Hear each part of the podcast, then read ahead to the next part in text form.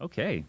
Hey everyone, welcome to the 19th episode of the Otafest podcast. This is the second episode of the season, the second season. We've just started up, um, and we're here at Otafest Aurora live with Eric Stuart, our special guest.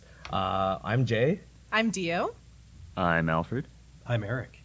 Ooh. Hello, Eric. and Eric's known for a couple of things. Eric's known Uh, for a couple of things. just, uh, just a couple things here and there. Uh, just want to thank our sponsors real quick. Uh, Funimation Now, Level 1 Escape Room, and Memory Express. Thank you very uh, much. We'll be talking about them a little bit later, but I promise we won't be filling the waves with too much ads. Uh, however, Corporate sponsorship is good, just not too much of it. exactly. Yeah. Um, Alfred, do you have some Otafest stuff you'd like to tell us about? Well, first of all, I don't know if you guys noticed or not. It's Oro- it's Otafest Aurora 2016 Yeah, right we're now. here. Crazy, right? Yeah. yeah, we're right here. You guys been enjoying yourself so far? Yeah. Ooh, yay! Uh, so thank you guys for making it out. Uh, we got a ton of amazing stuff waiting for you today. So be sure to visit our cosplay contests. Uh, the video gaming room is huge this year, or in this uh, symposium room, I believe. Yep. And uh, we have our maid cafe and photo booth in Heritage Hall. I hope you guys all check that out. Got some nice tea, um, nice trinkets there, uh, and the exhibitors hall, of course, and that's located in the main atrium. You had to go through it to get here, so Yeah, exactly. I hope you can see that. And uh, we have special guest events featuring Inela Cosplay, Stephanie Shea, and of course, Mr. Eric Stuart, alongside all of the amazing community panels. Really, without the community panels, this con would be nothing. So thank you guys. If you have, you know, if you're panel runners, we really value you. Thank you very much. If you're thinking of hosting a panel, Please absolutely do. submit it. Yeah, exactly. Uh, so, um, hopefully everyone knows the schedule by now. Uh, if you don't, you can visit sched.org. That's otafestaurora2016.sched.org to customize your schedule. And last but not least, Otafest 2017 passes are available now for pre-purchase.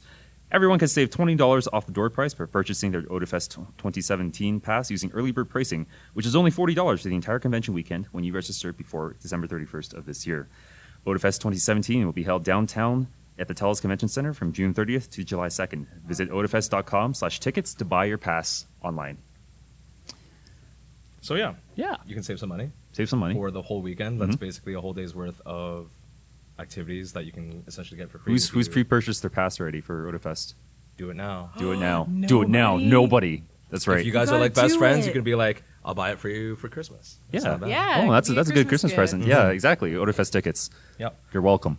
So I want to jump straight ahead because I've been actually really excited. Um, we've had a chance to talk a little bit before, uh, Mr. meeting Mr. Eric Stuart here, uh, voice actor and band talent extraordinaire, Thank you. Not hailing modest at all. from Nashville, Tennessee, weighing in at Yeah, exactly. it's in the black hat. It's all of those little, um, what are those Timbits you guys keep giving me? That's Oh, the- God. Oh, yeah. Have you, have you been enjoying Tim Hortons at all? Like Yeah. the, the Canadian cuisine? I actually, I love uh, Tim. I know they're not sponsoring. They should sponsor you. I, I love their coffee, and um, I actually have a Tim um, mug at home that I drink my Oh. coffee. in. Oh, okay. when yeah. was the last time you were in Canada? Oh goodness, uh, maybe about a month ago. No, uh, yeah, maybe a month ago. I did a convention in Montreal. Oh, Oh, cool. And Okay. I've also done one in London, Ontario. Is that Otakuthon over in Montreal? Yep. Oh, Oh, yeah. Okay. Our friends over at Otakuthon. Yeah, that was a lot of fun. It was a lot of fun. Yeah, It, yeah. it gave me a chance to practice my bad French. See, that, that, see that's that's French Canada though. It's a little it's a little Yes. different from Trust normal us, from normal Western Canada. we all me. have bad French. all of us. Omelette du fromage. yeah. Um, We we So- baguette. yeah, just in case for some reason you don't know what our friend here does, he is Seto Kaiba of the Yu-Gi-Oh series. of Yu-Gi-Oh fame. Yes. Uh, he uh, has roles as Brock and James from And Pokemon, James. the original series. that blew my mind when I first found that yeah, so many and like just a bunch of random Pokemon voices. Actually, there, I s- when I was looking everything up, your more your most consistent one was Squirtle, and I love Yes, that. yes. Squirtle was the first Pokemon that I got to voice, and my favorite as well because he wears uh, Those sweet Ray-Ban- sunglasses? He wears Ray Bans, and I thought that you know that was He's that made- cool. Absolutely. Um, Gary Gabriev of Slayers, Mhm. which is a beautiful classic, and basically, if you're a '90s nerd, Yep. uh, You grew up on those yeah, shows. Eric's voice has been part of your childhood, whether you liked it or not. only, only the good part. The other stuff is one of your siblings. Yeah. So yeah, how's how do you like Aurora so far? I mean, it's a little bit different. It's WinterCon, so So um, it's- Yeah, yeah. but you guys uh, brought the nice weather for me. yeah. Yeah, Well, you brought it up from Tennessee. Oh, yeah, what that, it that, is? yeah, you brought it with you. No, it's um, Aurora's, years ago, yeah, two years ago. We, we had a, it was a minus 30, uh, just the, Blizzard. It was a blizzard. we appreciate everyone who actually made it out. People will- like will travel from nearby cities and stuff, but the roads were so bad. yeah, so. And it was like it. It's not it, on the convention side of things as an organizer. It is a little bit frustrating, but I mean, it's something you can't control. It's out of your, uh, Right, It's out of your ability. So you just kind of you just appreciate that much more about people who can, who who make it in safely. Yeah, Yeah. exactly. We- yeah. yeah. we're not gonna. Yeah, we were at one point. We're like, no, just stay where Just you stay yeah, at home. I are. definitely Stay at home, heard. I yeah. definitely heard about a few car accidents when I got to the con. Yeah. I spun out on the way to the con. It was a But this year, this year we're good. So yeah, Yeah. we got like a little. This is taste better than of some summer. of our summer cons. Yeah, it kind of is. Yeah, I mean, I, I mean, I grew up in New York, and so I, you know, I had I had to shovel my walk, and I, you know, I've seen snow, and of course, now that I've I moved to Nashville, um, I guess I've lived there now about eight years. Um, Do you miss I- it? I don't miss the snow. No? I, No. I do still have. No one uh, a snow shovel in my garage, which I think one of my neighbors asked me the other day what that was because they'd never seen one before. And we do get a little bit of snow, uh, but it's kind of a joke uh, Yeah, in yeah. Nashville. But, Yeah. But, uh, but like even that little bit will uh, like shut the city Shut down. the city down. right? It's like Vancouver, It'll yeah. shut it down. Um, I think I don't know how many years ago it was, but I think one year when it snowed a little bit, they decided not to shut the schools down, and the buses got stranded because we don't plow the street. Oh, the yeah, streets. yeah. And Well, you don't have the equipment that- to plow the streets, right? really, So? Yeah. what they did was they said, now if you mention the S word, even if it's not going to snow, if someone says, you know, I've seen snow, snow, school's closed. Um, just just to avoid that. So uh, yeah, we, and we get a little bit of ice, and we get you know, but it's also remember that Nashville drivers are not used to driving in the snow. You Yeah. guys Right, are used to driving it. Well, you would think that, but then you go on the roads during the winter. Yeah. Yeah, you're the like, joke yeah. is that like the first uh, snow of the year is literally like good luck. Like the rest. good of luck the, getting yeah. anywhere. Yeah, exactly. Um, so speaking of Nashville, uh, something crazy about Nashville that you can tell us. Like we, n- the majority of us has never been to Nashville, I've and we, I, been all I know is that it's country music central. Yeah. Well, which Yeah. is like Calgary's like stepsister kind of thing. Yeah, Well, what's cool about Nashville is um, it's really music city. Even Right, though right, it's the yeah. center of country music, it's really music city. So Mhm. the industry um, really hasn't changed very much in, in all of the years that it's been in existence in terms of the process. Mhm. Songwriters are pretty much more important than the artists. Um, Right. And it's one life of the, to the artists. well, it's also one of the few genres where most of the artists, except now you'll see sometimes they list themselves as the songwriter, which Mhm. is not always the case. Right. Um, but most of the artists look for songs. Mhm. So there are songwriters who then shop the songs uh, with the help of a publisher to the artists to see if they will uh, get a cut. It's called you get a Interesting. song on their album. So you'll see multiple songwriters on, you know, the Garth Brooks record or the, you know, uh, Brad Paisley's record. Mhm. So the community is supported by all of these pieces. Right, Um, right. Studios are in business to cut the demos of those songs to be pitched to the artists. So there are demo singers that are hired to sing the songs and demo musicians. And then once the artist decides to do it, then it's recut in another studio. And so there's this. Wow. this um, whole process, wow. yeah. So Yeah. it's it's very industry oriented. it's very industrial, and Yeah. being a Yeah. songwriter, uh, you know, you uh, you have a chance of maybe making a living without being quote unquote famous to the to the masses. Right. Uh, there's there's two streets in Nashville, Music Row. There's like uh, two long streets where every record label and publishing house is next to each other. So you Wow. drive up Wow. one, dri- drive. That's it. That's where all the business takes place. And you'll drive down, and there'll be posters advertising uh, a hit song, Mhm. and it'll say, you know, hit song written by Joe Smith in huge letters, and then smaller, uh, recorded by Garth Brooks. because the songwriter is, Wow. you know, Yeah. because Yeah. the artists, unless you have a career like Garth, um, usually are not around forever.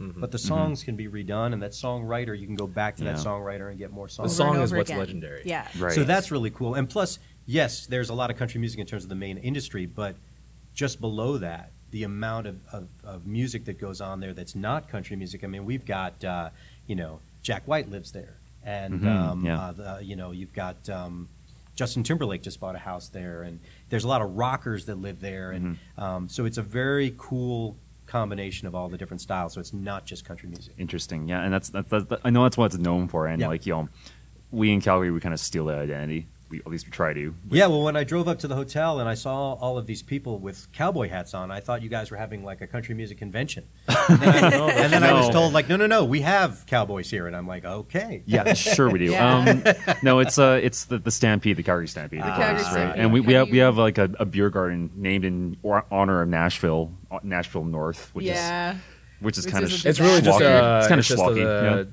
A yeah. drunk tank full, with music. with music. Gross. with music, but Yeah. it's mostly a drunk tank. Yeah. Okay. With how much like music of the music industry is there? How much voiceover of the voice and voiceover industry is there? Considering that there's a like you know there's obviously a lot of people who are kind of within the same uh, circles maybe, but not pr- uh, interested in maybe even producing the exact same material. Well, I've always said that, you know, in terms of voice work, the cartoon stuff that I do, though it might be the thing that I'm most famous for, has not been the thing that's uh, paid me the most in the industry. Mhm. Mhm. Um, commercial work, audiobooks, Right. things Yeah, like yeah. that. Um, uh, anything that involves voice work is what you are as a voice actor. Mhm. Um, so you can be a big fish in a small pond. Nashville is in Tennessee, which is considered a right to work state. And I don't know if you guys know that expression, but um, in New York, where I used to work, you know, if you want to work in the industry, you basically have to do union work. You have to be part of SAG and AFTRA. Tennessee is a right to work state, which means Mhm. that you can do non union work, which also means that you can keep undercutting how much you charge, which Mm. makes the rates go lower and lower. Right. And It's lower. comp- it's extremely competitive in that Mm-hmm. sense. and it can destroy the industry because if normally, uh, let's say, to do a TV voiceover, I would get five hundred dollars for a session Mhm. via the union. A non-union guy will say, in a right-to-work state, "Well, I'll only charge you two hundred dollars." Yeah. So they keep undercutting and undercutting until they make it so that it's no longer about the quality of what you want; it's Lowest it's, price. It's lowest price, which is not how it should be. Yeah. Um, so, uh, in terms of Nashville as a voice acting uh, hub, there's localized commercials, and I do a lot of remote things. I work on cartoons remotely because I've got a studio there. Right, right, um, I yeah. couldn't have started there because it's not you know a main mecca. But if I just wanted to do audiobooks and I wanted to do local commercials and things like that, I could make a living there.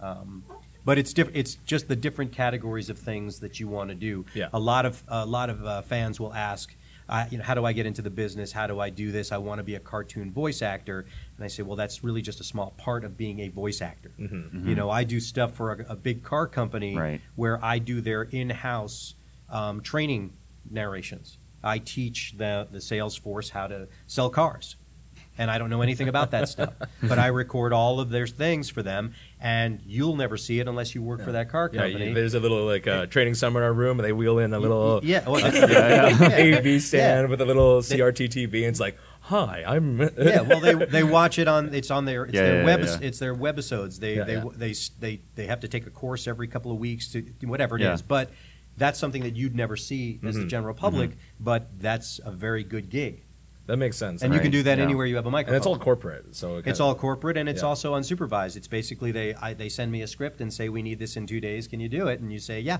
and you record it, edit it, and send it to them, and they say thank you. That's it. Yeah. Wow. So there are ways to work in the voiceover industry that's not Mhm. necessarily, you know, the fame and fortune side of it, Sure. or what seems like the fortune side, Right. but the fame side, which is the notoriety. Mhm. Um, But all the like a lot of the the you know your paycheck kind of comes in. Yeah. on, yeah, on like the, the, other the, like, projects that getting the you're bills not, like- paid, basically. Yeah. Yeah, Yeah. yeah, yeah. yeah, anything that involves the the art of using your voice Mhm. uh, Mhm. is voice acting. So is Yeah. that how you got started?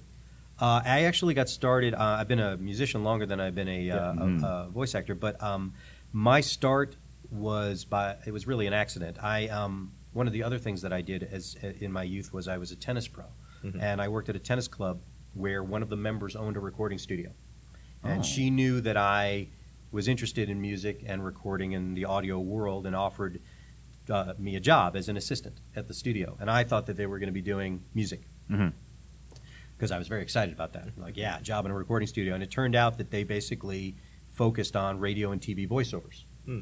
So I learned from being the coffee guy to uh, being the assistant casting director. Then I was a casting director. Then I was a producer. Um, and in that process, I'd have to fill in during casting sessions, reading with people. Um, because if you've ever been to a, a, a radio casting session, let's say it's a two character commercial, Mhm. Now, I might have brought in 10 guys and 10 girls. In the 11th hour, maybe one of the guys doesn't show up. But and that girl needs someone to read with. So as the casting director, I'd jump in the booth and read with them. Mhm. Yeah, And the clients started to pick me. That's good. They say we like the last guy who didn't Yeah, say his yeah. name, and I'm like, well, that's just me. So it made sense to me that uh, that was a, a a way that I could um, use my the, the tool of my trade, which of course as a singer, it's very helpful to sing uh, to also be a voice actor because inflection is pitch, it's all the same stuff. Mhm. Um, but also not do on camera or film because I thought if I was going to be a oh so sensitive rock and roll guy singing heartfelt songs, Mhm. I shouldn't be the Ty-D-Bol man. Then that you'd go, oh, it's the Ty-D-Bol man singing me a, a heartfelt love song. But as a voice actor, it's it's a little bit more anonymous, and, Right, and, right. You know, unless you're doing stuff like this, we're like, oh, that's what he looks like, right? Yeah, right, conventions, yeah. Mhm. But that being said, though, there, there's kind of been like a recent trend of voice actors gaining a lot more like um, being able to flex some other like skills of their craft as well. I mean, like there's guys like you know Troy Baker, Nolan North, right? They're known for mocap and they're known for Right. like you know they have stage experience as well, right? So it's like, um, would you be interested in getting to stuff like that at all? No, not No? at all. um, it's funny. It's like there there are voice actors that have then branched into becoming musicians, which is Mhm. why a lot of people ask me, so when did you make that des- decision to go from voice acting to music? Mhm. And it's actually the other, The other way way around around. for me. Yeah. See, and Um, that's that makes more sense to me, anyways, Right. because music is a little bit more universal in terms of Right, right, um, yeah. you know, wanting to get into that career, or that industry, Right. Right. Um, voice acting is much more niche in that in that sense, or at least it seems to be. well, if you if you, I mean, in eighth grade, I knew I wanted to be a musician. hmm In Mhm. eighth grade, I did not want to be an actor. Most of my friends who are voice actors were wanted to be actors. hmm and this is part of that package of being an actor. Mhm. For me, it was I want to be a musician. Oh, here's a way I can earn a living Mhm. as you know, and I enjoy acting. Mhm. But that's that wasn't my choice as Right, a kid. right. To, like this is my Sure. path. Um, so a lot of these guys that have that do the other things like the motion capture stuff like that, um, I'm sure that they have stage experience. I'm Right, sure that okay, they yeah. did not start their lives as a voice actor and then decided, wait a second, I have this other ability of being able to move well and Mhm, stuff like that. okay, They've yeah. probably done plays, they've probably done TV, movies, film, Mhm. you know, stuff like that. Um, for me, I, I definitely think that the, the skill set of someone who can do live theater, Mhm. um, of course, you know, being a song writer and performer, Right. I'm doing live theater. Mhm. I have to memorize my songs, but I don't have to memorize someone else's words. I'm not memorizing Shakespeare. I'm not memorizing, you know, Right, yeah. a 50 to 100 page play. I'm not. I'm not doing that, Mhm. and I'm always amazed at that. And also the the nuance of being being able to save the scene when someone gets off script.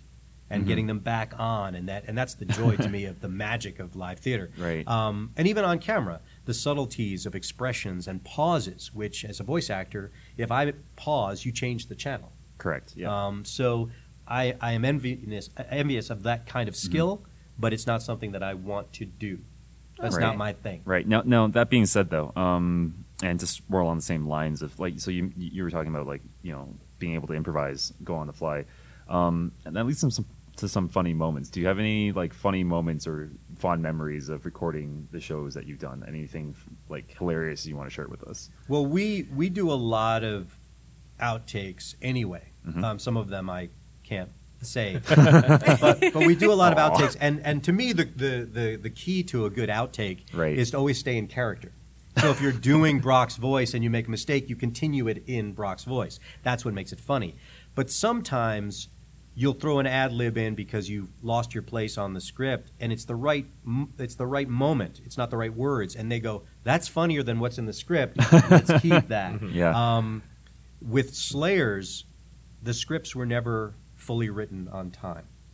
And for those of you who don't know Slayers, uh, Gourry and Lina are uh, they're they're a comedic team. Lina yells at Gourry a lot, and Mhm. Gourry um, is kind of a moron, um, but a sweet moron. He's got a good heart.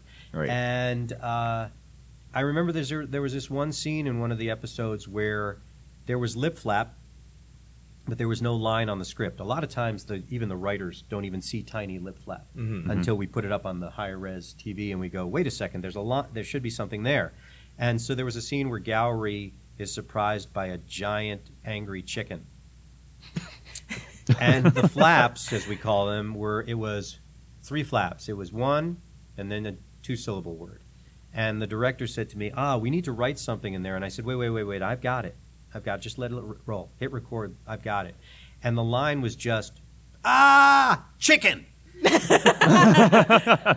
and he was like, "That's great. Let's use that." And so, um, like things like that, like Yeah, you, just, yeah. you just make stuff up, and and and they, and they get kept in the show. Um, I don't know if I can reveal this. This was a kind of a a, a very um, I don't know if it'll make it to the behind the scenes, but when we were, this this will be this will be like ooh he, he revealed this. Oh, Secret. exclusive. While we were yeah. while we were doing the new uh, Yu-Gi-Oh movie, there was a moment that reminded me of um, Raiders of the Lost Ark. Um, one of the villains is just going off with this whole big long list of threats and obnoxious stuff, and Kaiba's standing next to Mokuba, and we're listening to this entire rant, and I had a line. And I wasn't even looking at the script, I was just watching this thing for a second. And so I turned to Mokuba, and my outtake was, Shoot him, Mokuba.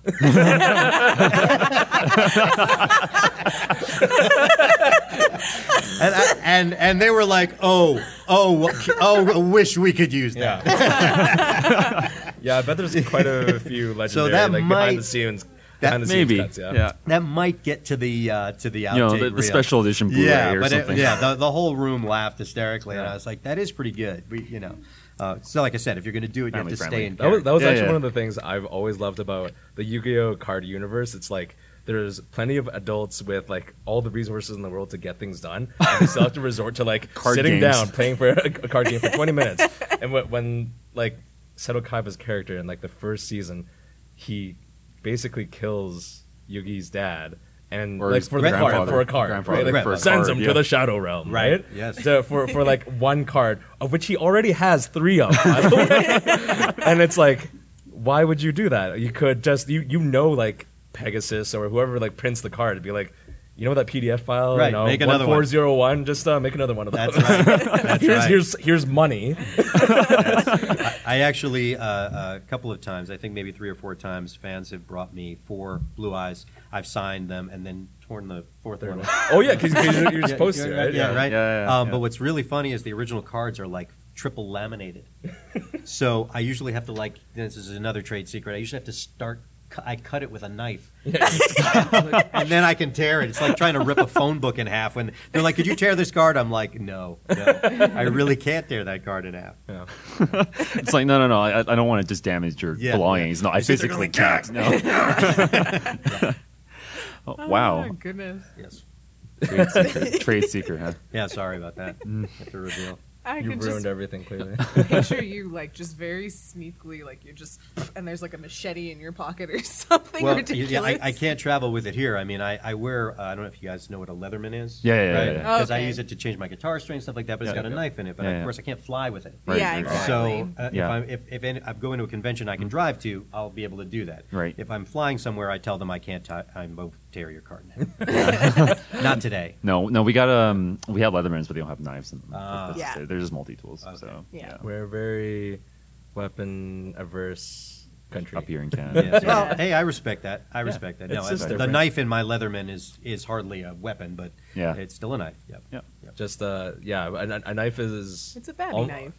Many many Ba- knives baby, in, yeah. in Canada are, are considered to be like a weapon straight up. Like uh, spring loaded is illegal. Oh yes. No, well, that's Spring illegal. Like, that's yeah, legal that's, that's, that's illegal any, course. anywhere. Yeah, but yeah. like you, but even your typical like switchblade is uh, something that Well, switchblades are illegal private- everywhere. Yeah. No, no, no, it's like but like just any pocket knife. Right. Can, it, it Oh, like- like a jackknife, yeah, okay. confiscation. Yeah. yeah, yeah, in Canada, stuff, like yeah. in, on private, uh, Mhm.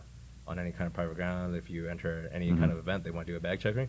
Like I don't care if it's that little dinky one on the back of your uh, Credit- credit card or toilet whatever. cutter. Yeah. It's like I'm sorry, but you're not gonna. You're gonna have to go get another one at the dollar store. No, I, Jay- no, I get it. yeah. I, I actually went to a. Uh, I don't know if you uh, know the Grand Ole Opry is the most famous venue Mm-hmm. in Nashville. Mhm. Um, it's actually the new one is at a different location, but the original is called the Ryman Auditorium, which is a beautiful, beautiful building. Right. And I went to see a concert there the other ni- night, and I forgot that I had my Leatherman on me, and they had metal detectors at the door Uh oh. Because Oh, it was yeah, actually yeah. a Cat Stevens concert, and of course there was a lot of security there. Yeah, yeah. And I was like, "Oh no, what do I do? What do I do?" And I looked around and I saw that there was this little patch of grass like nearby. Oh, and so I took my Leatherman out and I casually walked over and dropped it over the wall, thinking that the wall was like two feet down, whatever.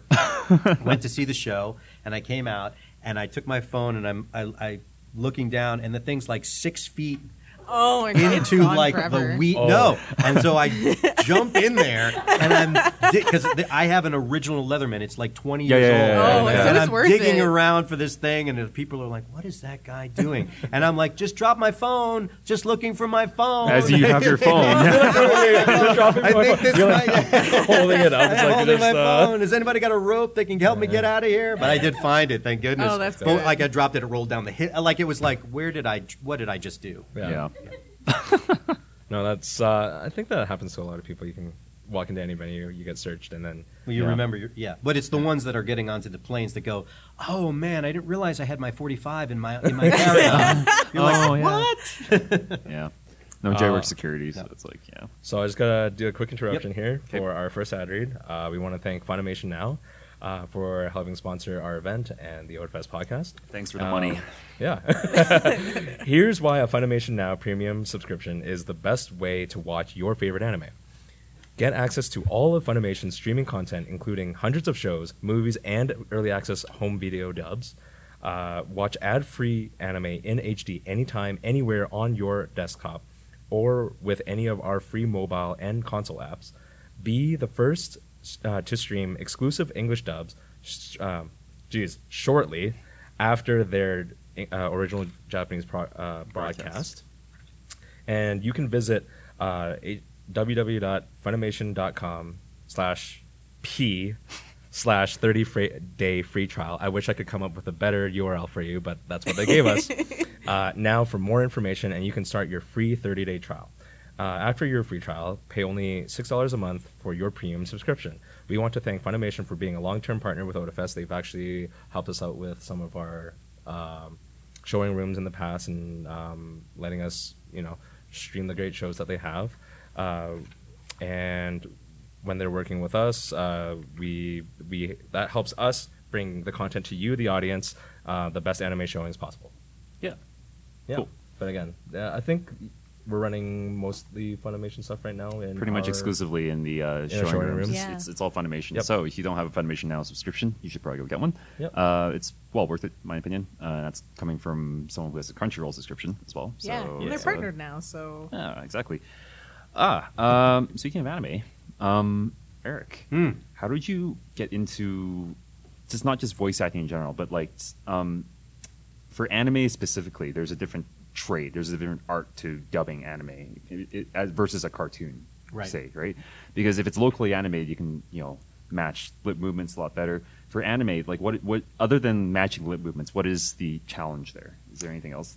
Um, the so the two things in terms of the cartoons I work on, there's Mm-hmm. ADR, which we're matching lip flap to pre-existing Right. art, and usually done originally in another language. And then there's prelay, which is like uh, any of the show, your movies today, where you see Disney and stuff like that, or Pixar, where we record the voices first, assemble that dialog Mhm. and the animators draw it to that dialogue. Not unlike Brock and James are done in Japanese 1st Mhm. and stuff like that. Um, Right. Matching lip flap requires pretty much 50% acting and 50% technical. Mhm. You have a set amount of lip flaps and the breaks and the and the cadence that is already set, and then you've got a line, and you're like, well, how do I deliver this line uh, in a way that's funny? Because timing, you know, comedy is all about timing, Mhm. and if the lip flap is not broken up the right way, you can't make it funny, Right. or, or it's a challenge, Mhm. um, or the character looks incredibly angry, and they want you to play it subtle, read the line sub- subtle. You're like, but look at his face. So you have to sort of uh, go against your instinct and, and, and, and do the 50% technical side of I'm going to match the lip flap and not worry so much about what I'm seeing Mhm. um, in terms of his, you know, the energy or, the, or whatever. Um, whereas the prelay stuff is a lot more fun. You read the line any way you want, you make it funny, you make it serious, and then let the animators do the work. Mhm. Um, I actually got to work on the first Madagascar film. Ooh. I sat Oh. in with um, Chris Rock. I was ben, Wow. I was the Ben Stiller stand-in, and they had a camera on Chris the whole time because the animators could look and sync up his dialogue Right. with his facial expressions Right. so that the character looked like Chris. That's Uh, cool. Yeah, it's really it was very very cool. Um, so that allows the actor to do whatever they want to do. Um, not so much with uh, with ADR, um, but being a musician helps because I can watch the phrasing of the lip flap and know the timing of it in one take. If you play it for me and the line is written correctly, I'll be able to read it in that in that pace Mhm. because of rhythm and timing. Right. Mhm. Um, it's like if you hear a song on the radio and you and you hear that first chorus, by the time that se- the second chorus comes along, you probably can sing along with it. You probably have a good sense of timing Yeah. and rhythm. Yeah. So Not so much you can sing the notes, but you could sing along with the pace. So to, to look Yeah. at the facial expressions of a character, But though. now, see, now this is this is like that's a little bit interesting. I'm guessing that you kind of d- submitted more like voice lines and let the directors kind of handle it for the, the role I'm going to ask about, which is Meta Knight for Kirby, Was because he doesn't yeah. have a mouth. Well, it's, So it's it's good that kind you brought that you brought up Meta Knight. For those of you who don't know Meta Knight, uh, I'm doing my Antonio Banderas before he did Shrek, so I actually say that he's doing me doing him. Oh, okay. okay. Um, so when when they asked me to audition for uh, Meta Knight, they said um, we want this to be kind of Clint Eastwood, and I said, well, if I do my my Clint Eastwood, it's going to be more like Seto Kaiba, and I'm already doing Yu-Gi-Oh, so it's got to be different. And let me just backtrack a second. I'm definitely one of the voice actors that I don't want to use the same voice for multiple characters. Correct. Mhm. Yeah. Yes, if I'm using my own voice and it's just Eric acting, fine. I've done that many times. But if I'm playing a character, I especially on shows that are running at the same time, I don't want you to go, "Oh, that's Eric Stuart," because that breaks that wall down. I want you to say, "Oh, it's Brock." "Oh, it's James." And then you go, "Wait a second, that's the same guy?" that's exactly what Yeah. happened. Yeah, right? that is exactly Yeah, what happened to me. Exactly what happened to us. or, or even on different shows, it's like Yeah. you know, oh, I'm I'm using this voice for Seto Kaiba. I don't want to be that cool guy, that same voice in another show. That's gonna, it's just gonna be distracting. So, I said, well, I really can't do my Clint Eastwood for this. I said, what if I do Antonio Banderas? And the producer at the time said, why would he be Spanish? And I said, why not? agree. You And can't they tell he's wearing a mask. He's- like, he's- and they got a said, mask. "Well, okay, that makes sense." And the nice thing about it is because he has no lip flap, all I needed to do was match the bookends of the timing he was allowed to speak. Okay. So if there were five seconds of dialogue, it didn't matter where I put the pauses, as long as I didn't go over. Yeah. And so I could talk like this without uh, worrying about lip flap, and and that made it work. I couldn't have done that voice in any other character in that Yeah, show yeah. that Mhm. flapped because then you'd be stuck in the phrasing and you wouldn't it, it wouldn't be Antonio. Mhm. Um, so that's why that choice was made. And actually, I'll tell you a quick little funny story about, well, actually a touching story about that. So for years, I didn't do a lot of conventions because I was so crazy busy. The schedule of directing shows and acting in so many of the shows, and then trying to find the time to do music, um, I couldn't take breaks. Like Mm. a weekend was not a weekend. I still was working on the weekends too. Mhm. So then, when I made the move to Nashville, I started to get more time to get a chance to go out and do con- conventions, and it's really nice because I, I'm very humbled and flattered to meet fans that say they grew, they grew up listening to me, stuff like that. I just think that's it's it's neat. I work in a booth all the time. I don't get to actually see people that enjoy the work. So I was doing a convention in Miami a couple of years ago, and a group of young men came up to me and said, "Did you do the voice of Meta Knight?" And I said, uh, "Yeah." And they said, "Well, we just want to thank you." Now, those of you who've never been to Miami, Miami has a very large Spanish-speaking community. And they said, "You were the only character on Saturday mornings that sounded like us that didn't make fun of us." Wow. Oh. And I said, "Wow, I didn't even think about it that way." That's so, touching. so when people ask, you know, what are your favorite characters? You know, Meta Knight was definitely in the mix, but that moved him up because you don't really think about that when you're Mhm. making a choice like that. Because I mean, I grew up in New York City. I mean, you want to talk about diversity and stuff like that. That you know, if you don't get along with other people, you then move. And you already know- knew that like it's not like the caricature voice isn't real. Like like I- but I was, I was, yeah. he was the cool, he was the coolest character to me in terms of cool Yeah. on that show. Mhm. And I guess if you looked at the Saturday morning, you know, voices that were going on, he was the only Spanish, you know, uh, voice that was like that. Mhm. Crazy. So it was yeah. kind of neat that, that that all sort of came together like that. And I would never have known that if I didn't go to That's so convention. But you're more conscious of it now. As like I'm not Yeah, saying like, well, because I've also yeah. played. You know, I've played. Uh, uh, uh, that's the magic of voice acting. I've played women, uh, different ethnic groups. Um, I've played different ages. Anything you can sound like, you can play. Whereas a, as a face actor, as we call them, um, I'm limited to what I look like. Right. Um, and it's actually it's against the law of like the rules of SAG and AFTRA to request someone who is authentically anything. You say I want someone who can play.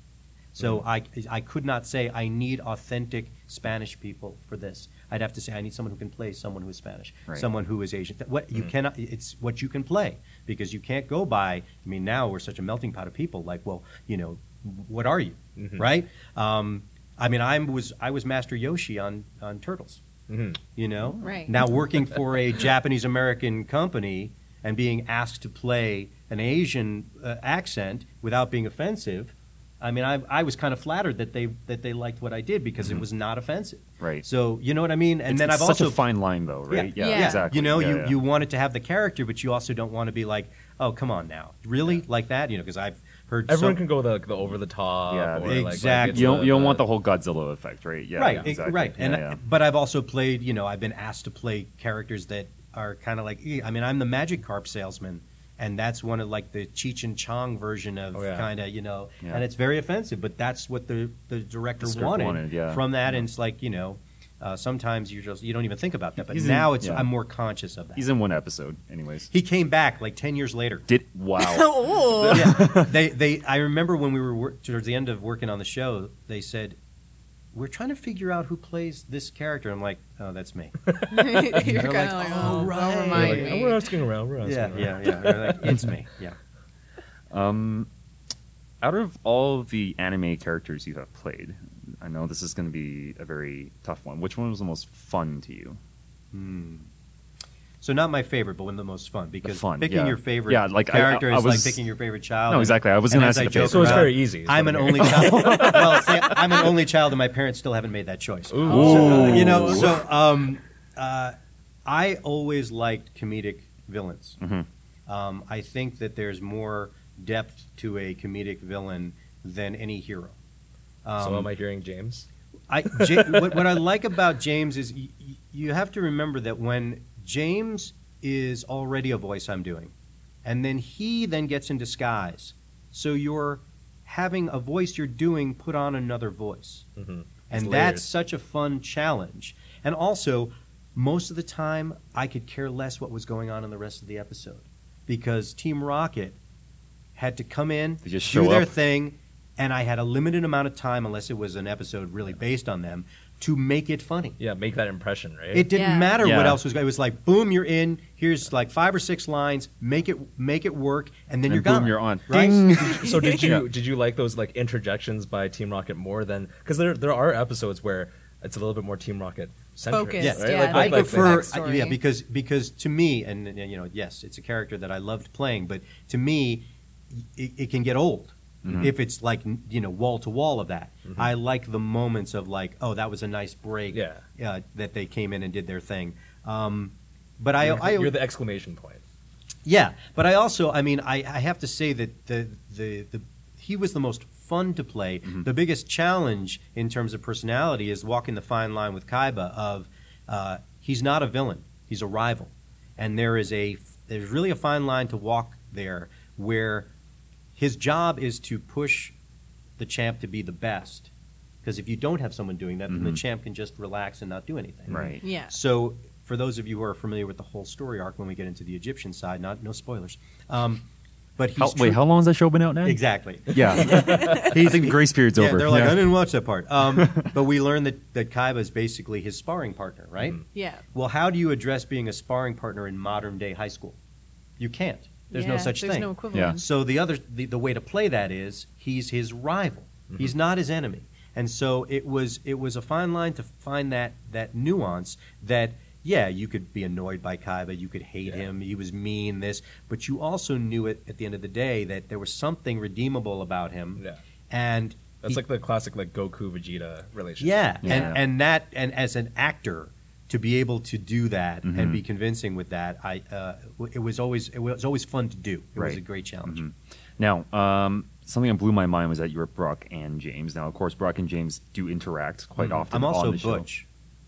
Butch, yeah, Ooh. Butch is. Uh, other I know, Team like that's Butch and he- he's, he's, Yeah. an, yeah, he's the alter, uh, alternate uh, Team Rocket Yes. that shows up like once every five 50 hundred. There is an episode where all three all three of them are arguing with each other, which I which I call Eric Stuart featuring Pokemon.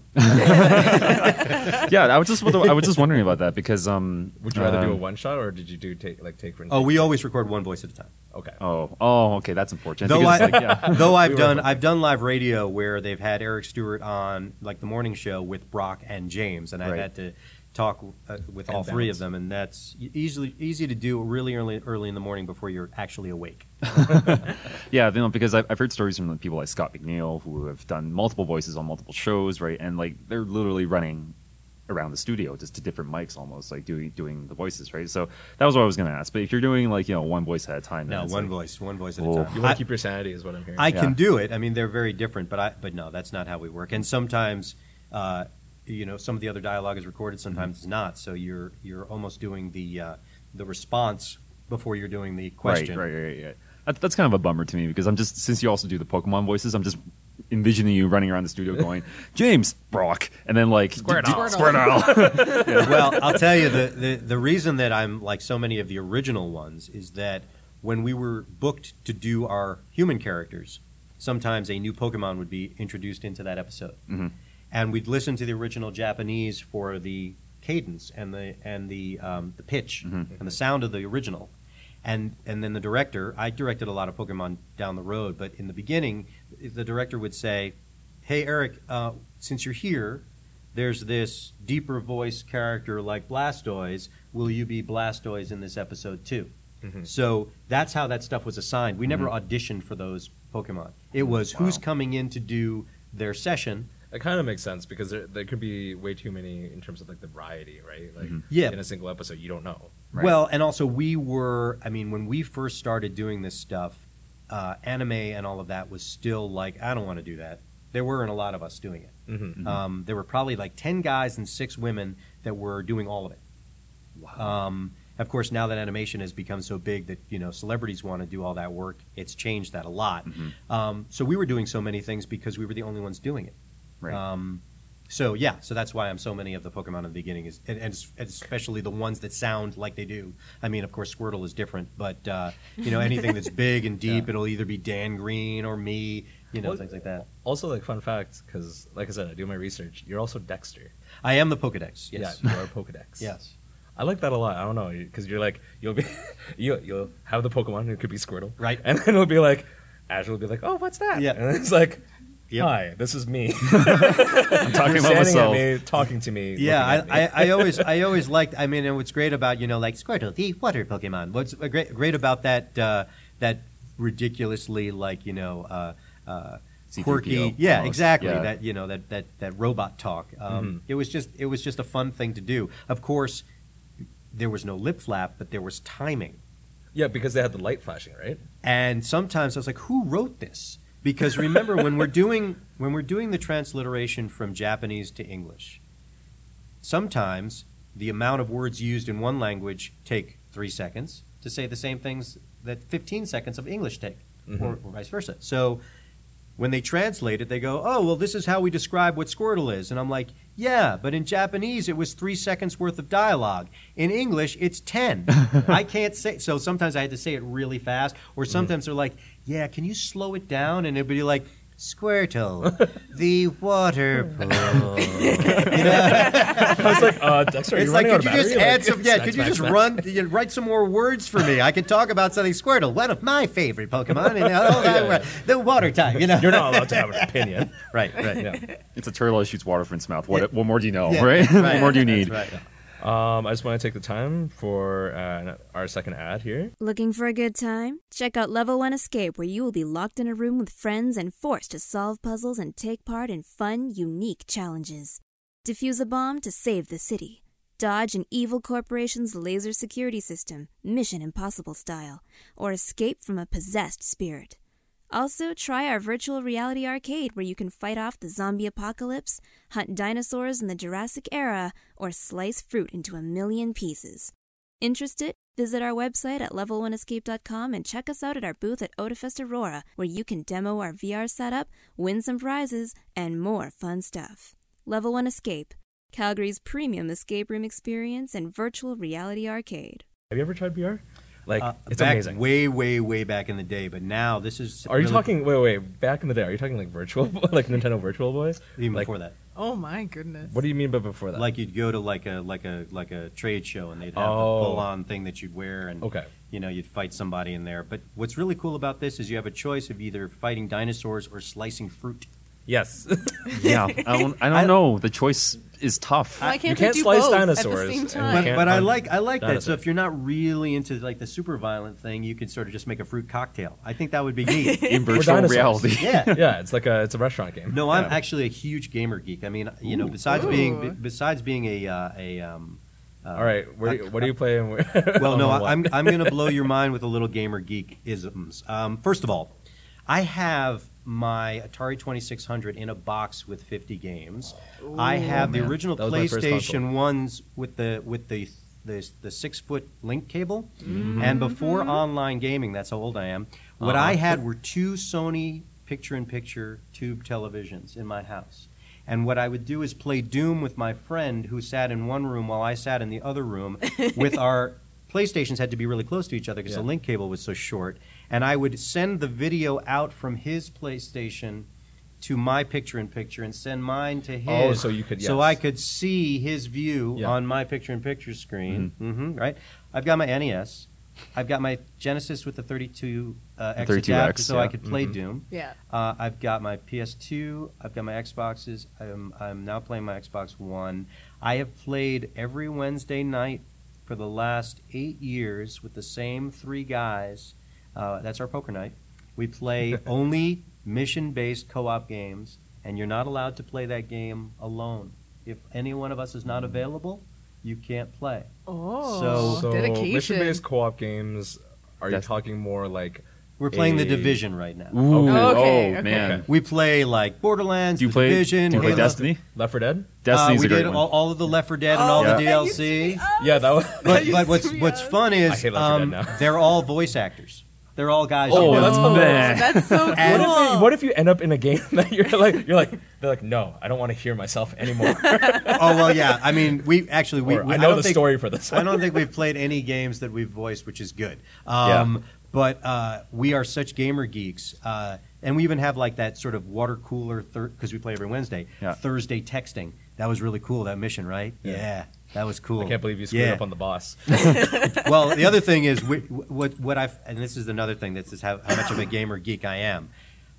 The the cooperative side. See, we don't play other people Right. Mm-hmm. because I mean I've been gaming for so long. I don't need to outfrag some fifteen year old punk playing games. Right? That's Yeah. I don't need to do that. Right?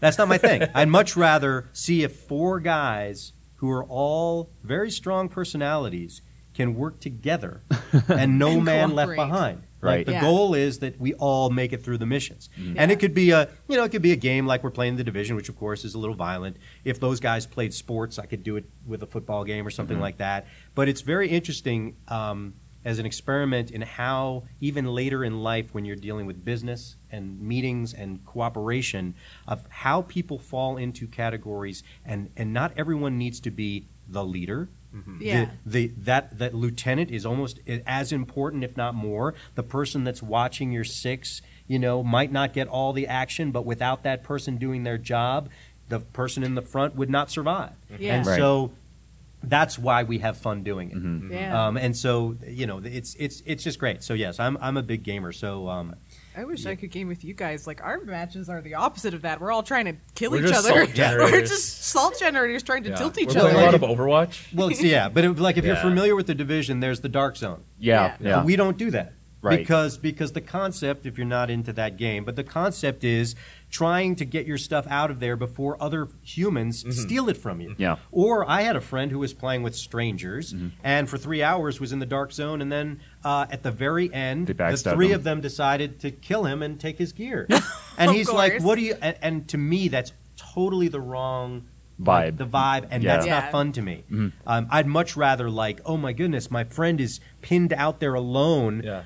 I'm going to risk my life to go get Right. it. Yeah, yeah. yeah. You There's know? like that whole camaraderie. If, Yeah, if I might camaraderie, if I might make a suggestion, Destiny, you'll love Destiny But a it, lot. what, what flat, platform is that? Uh, it's PS4, Xbox yeah, One. so yeah, it expect, it's on the one? it's on the one. Yeah, But it's three player multiplayer. No, it can you can go up to six. Now you can? Okay, yeah, good. You can do six people. you Now can it's go a into new a one. raid. Okay, we'll have to check it's it just out. really Yeah. crazy We'll have enemies to and stuff. it Yeah, out. yeah, Yeah. like- Yeah, like- we We might have lot to go. I think we might move on to Gears of War because I'm Oh, friends yeah, with Gears John is on there. DiMaggio, Ooh. and I have to hear him say, "Bring it." oh man, You ever, Yeah, are I you still- ever tempted to use like voices over like voice chat and stuff? Where you're, uh, Oh well, one of the guys that plays with us uh, is also one of the engineers, and he saves lines from yeah voice clips. Yeah. So we'll be in a really really intense moment, and all of a sudden you'll hear. I'm not gonna fall for some Egyptian god card garbage, and I'm like, "Come on, man!" like he's playing back Kaiba Yeah. stuff, and I'm like, "Come on!" that's so funny. No, um, yeah, that reminds me of the guy who plays uh, McCree on Yeah, on Overwatch. Overwatch. Yeah, because like in Overwatch, he's a cowboy. Like he's a cowboy, but like Yeah. it's just like there's a um There's a voice line. There's a voice line that activates his ultimate ability. Yeah, and, Um, like- he says it's high noon. But like the voice actor will actually go on chat and go, "It's 7.30. and then everyone gets confused. Anyways, even he'll play, he'll play because he plays his character that he voices, Ah. and he'll go in voice chat and Mm. he'll repeat the line just to watch the enemy team be confused run. and run. yeah. um, now you mentioned Doom. Have you Yeah. played the new one? I have not played the new one. Oh, you should. You should. It's so good. I, I mean, I love the series. Yeah, I, I built a PC just to play the new Doom. It's uh, it's everything the old '90s Doom was, but just amped up to modern day levels. I mean, that was Like ga- crazy. that that was like like groundbreaking. It was. When, Yep. I mean, that's why we had that whole picture-in-picture thing set up. Like, my man, my friend would come over to my house to play that with me. That was a big deal. That you was know? GoldenEye 64 for me. Yeah, GoldenEye And- 64. Oh, I yeah, remember I remember that. GoldenEye No, 64. no, I, I grew up on Doom, so it's Yeah. got a soft spot in my Yep, heart. yep. Yeah. Um, okay, shifting gears a bit away from cartoons and Hmm. anime, you have a pretty illustrious music career, I'd say. You have opened for Ringo Starr, Mhm. uh, for Lynyrd Skynyrd, Mhm. and for Jethro Tull. Mhm. How did that happen?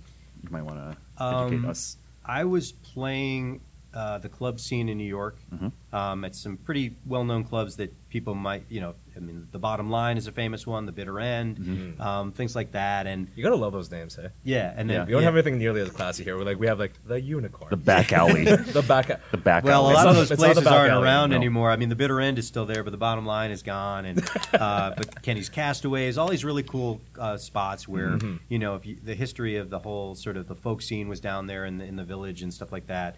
And I was playing these clubs, and my management team at the time, young guys. Um, then this is the days of cassettes. For those of you who don't know what a cassette is, that's what you use your pencil on to fix. I the- knew you were gonna say Right? that. I literally was waiting And for when you see those that. pictures online, you're like, what does that do? Um, so my management company uh, said to me, we have a, a situation where th- there's someone that's looking for an opening act, um, and I had been playing with my full band. They need a solo acoustic opening act. Do you have anything recorded of just you? And I said, no, I, I really don't. And they said, well, could you do that? So I went into my walk-in closet with my cassette player, that, re- that with a little recordable cassette player, and uh, you know had clothes on three sides and put a blanket on the door, and I had one of the click lights like this, and and I recorded about four or five songs of me just singing with my guitar, and I I had to mail the cassette to my. This is like before, Mhm. right? Yeah. It was '97, right? Um, and they submitted it. And about two weeks later, I get the call. They said, "Okay, so uh, Ringo Starr listened to your tape and, oh my my God. I just got there. Don't worry about and that. wants you to open the All Star Band tour. Uh, it starts in Seattle uh, in like three weeks. Um, that's and it's 26 dates. And I said, "Okay, great." So um, I I packed my stuff and flew out. First of all, before I did that, I looked to see who was going to be in that incarnation of the All Star Band. For those of you who are not familiar with what Ringo does, it's kind of like listening to classic rock radio. He brings together all stars and makes a band out of them. So that year was Peter Frampton, Jack Bruce from Cream, Oh, wow. um, the drummer from Bad Company. These are all classic rock people. Um, uh, then, of course, Ringo, and then uh, Gary Brooker from a band called Procol Harum, which sings Whiter Shade of Pale. And then uh, they had a musical director because when you have all all of those uh, egos, and you have to have someone who's gonna- to balance you're going to play this For some reason, and you you're going to play little that. and Yeah. you're gonna- oh, okay, got it. So this Gavin was, these were yeah. all people that had you know individual. So you walk into the room. Well, what I did was I bought the Encyclopedia of Rock and Roll, Mm-hmm. and that's truly what the book is called. It's about this thick, um, and you know they come out with a new version of it every couple of years. Mm-hmm. And I read up on everybody because I didn't want to be in a situation of having a conversation with any of these people, even though I was fans of theirs. I didn't know enough about each one of them.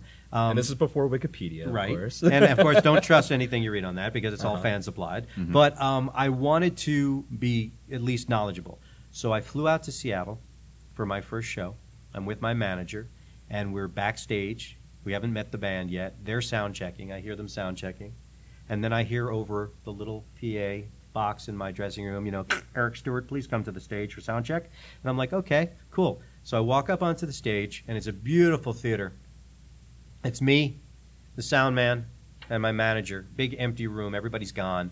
And I play a song, or a verse and a chorus of a song, and I say, uh, How does it sound? out to my manager. And from the wings of the stage, I hear, Sounds great. You got a good, powerful voice. I really like what you're Oh doing. my god! and I look over, and it's Ringo, and he, was, he had been standing there for my sound check.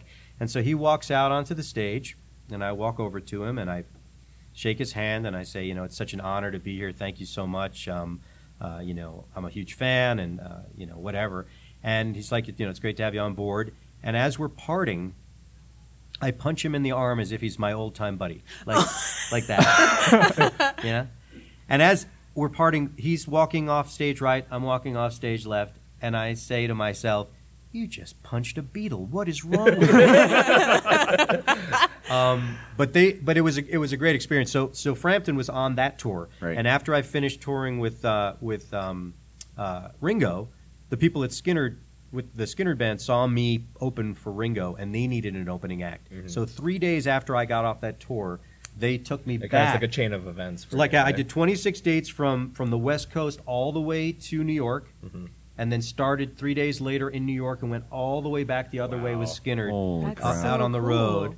Um, and then when I finished that, Frampton produced my record, and I did two tours with my band right after that. So I was on the road for four years, four tours. Was that like the longest you'd ever been out like that? Just- Yeah, I mean, and it's it's great because you get to see.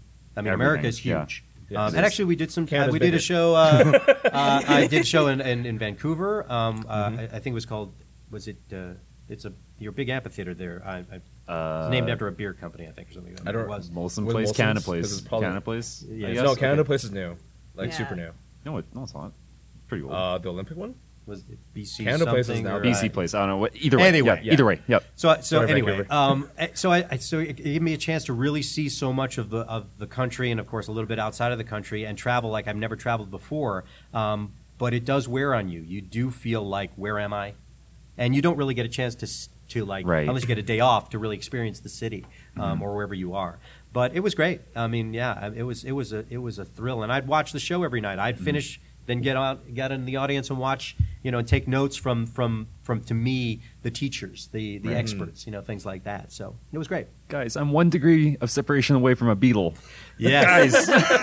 oh, and, and another funny story was, uh, uh, so you know, Ringo's real name is Richard, right? yeah. Yeah. So when I first get there, they're like, "Okay, Richie wants this done, and Richie wants that Like, done," and I'm like, "Who's Richie, and why does he have so much pull?" Yeah. Doesn't like, anyone uh, they're know, talking want to know what Ringo was like, wants around here? Oh, uh, and, and then don't let the goofball act fool you. He is one of the smartest. He's a great. He's a nice man. He's one of the smartest businessmen you'll ever meet. Very organized guy. Ran that show. You kind of have to be though. super Yeah. tight. Yeah. Um, and, and a sweetheart of a guy. Just a very generous man. But uh, you know, the, this he's the Goofy Beatle. No, he's not the Goofy Beatle. I think that was George, maybe.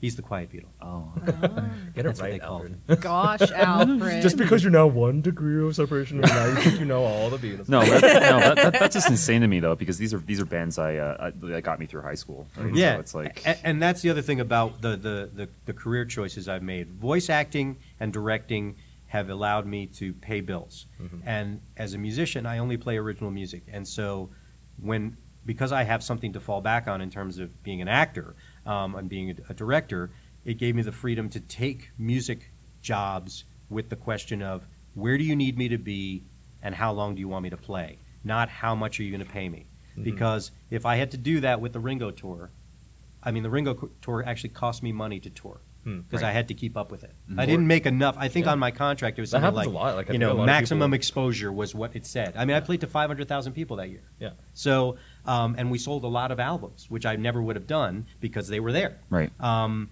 so, you know, having a fallback plan gave me the gave me the freedom to only do the kind of music that I wanted to do and have this that, that kind of experience. So, uh, yeah. So even if you're you know working in a bank or you know doing construction or whatever it is, you know you don't want your art to be a drag. You don't want your passion to become a drag. Absolutely. And I have a lot of Yeah. musician friends that have found that they've fallen into certain scenarios where music is a job only Yeah, like it's a rut, right? Like and they're burnt out. yeah, they like don't the- enjoy it. The, like the your day creative that outlet is, is, Right. is almost gone, right? the day that I don't enjoy playing is the day that I put the guitar down and say that's the end of it. Like I need to write and I need to play. Mm-hmm. And it, you know, I'm playing a show today, and if if there's one person in the audience, I'll put on a show for you Mm-hmm. because that's what I do. Uh, hopefully, there'll be more than one person, but Yeah. that's my passion. Whereas if it was like, well, what we are we we're charging for admission? We'll and, remember each one of you You know, how much am I? You know, that's that's not that's not why I play music. It's Right. never been why I play. Exactly. Mhm. Yeah. Um,